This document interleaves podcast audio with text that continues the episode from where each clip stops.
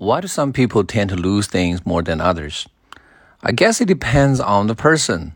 Some folks are just naturally more forgetful or, you know, kind of scatterbrained. Others are super organized and hardly ever lose anything.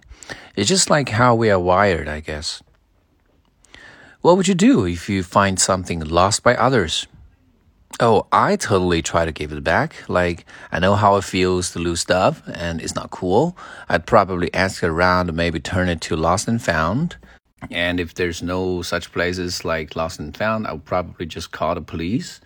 You know, in China, we dial double one O and then we can turn it to the police and the policeman will try to find a way to get it back to the owner.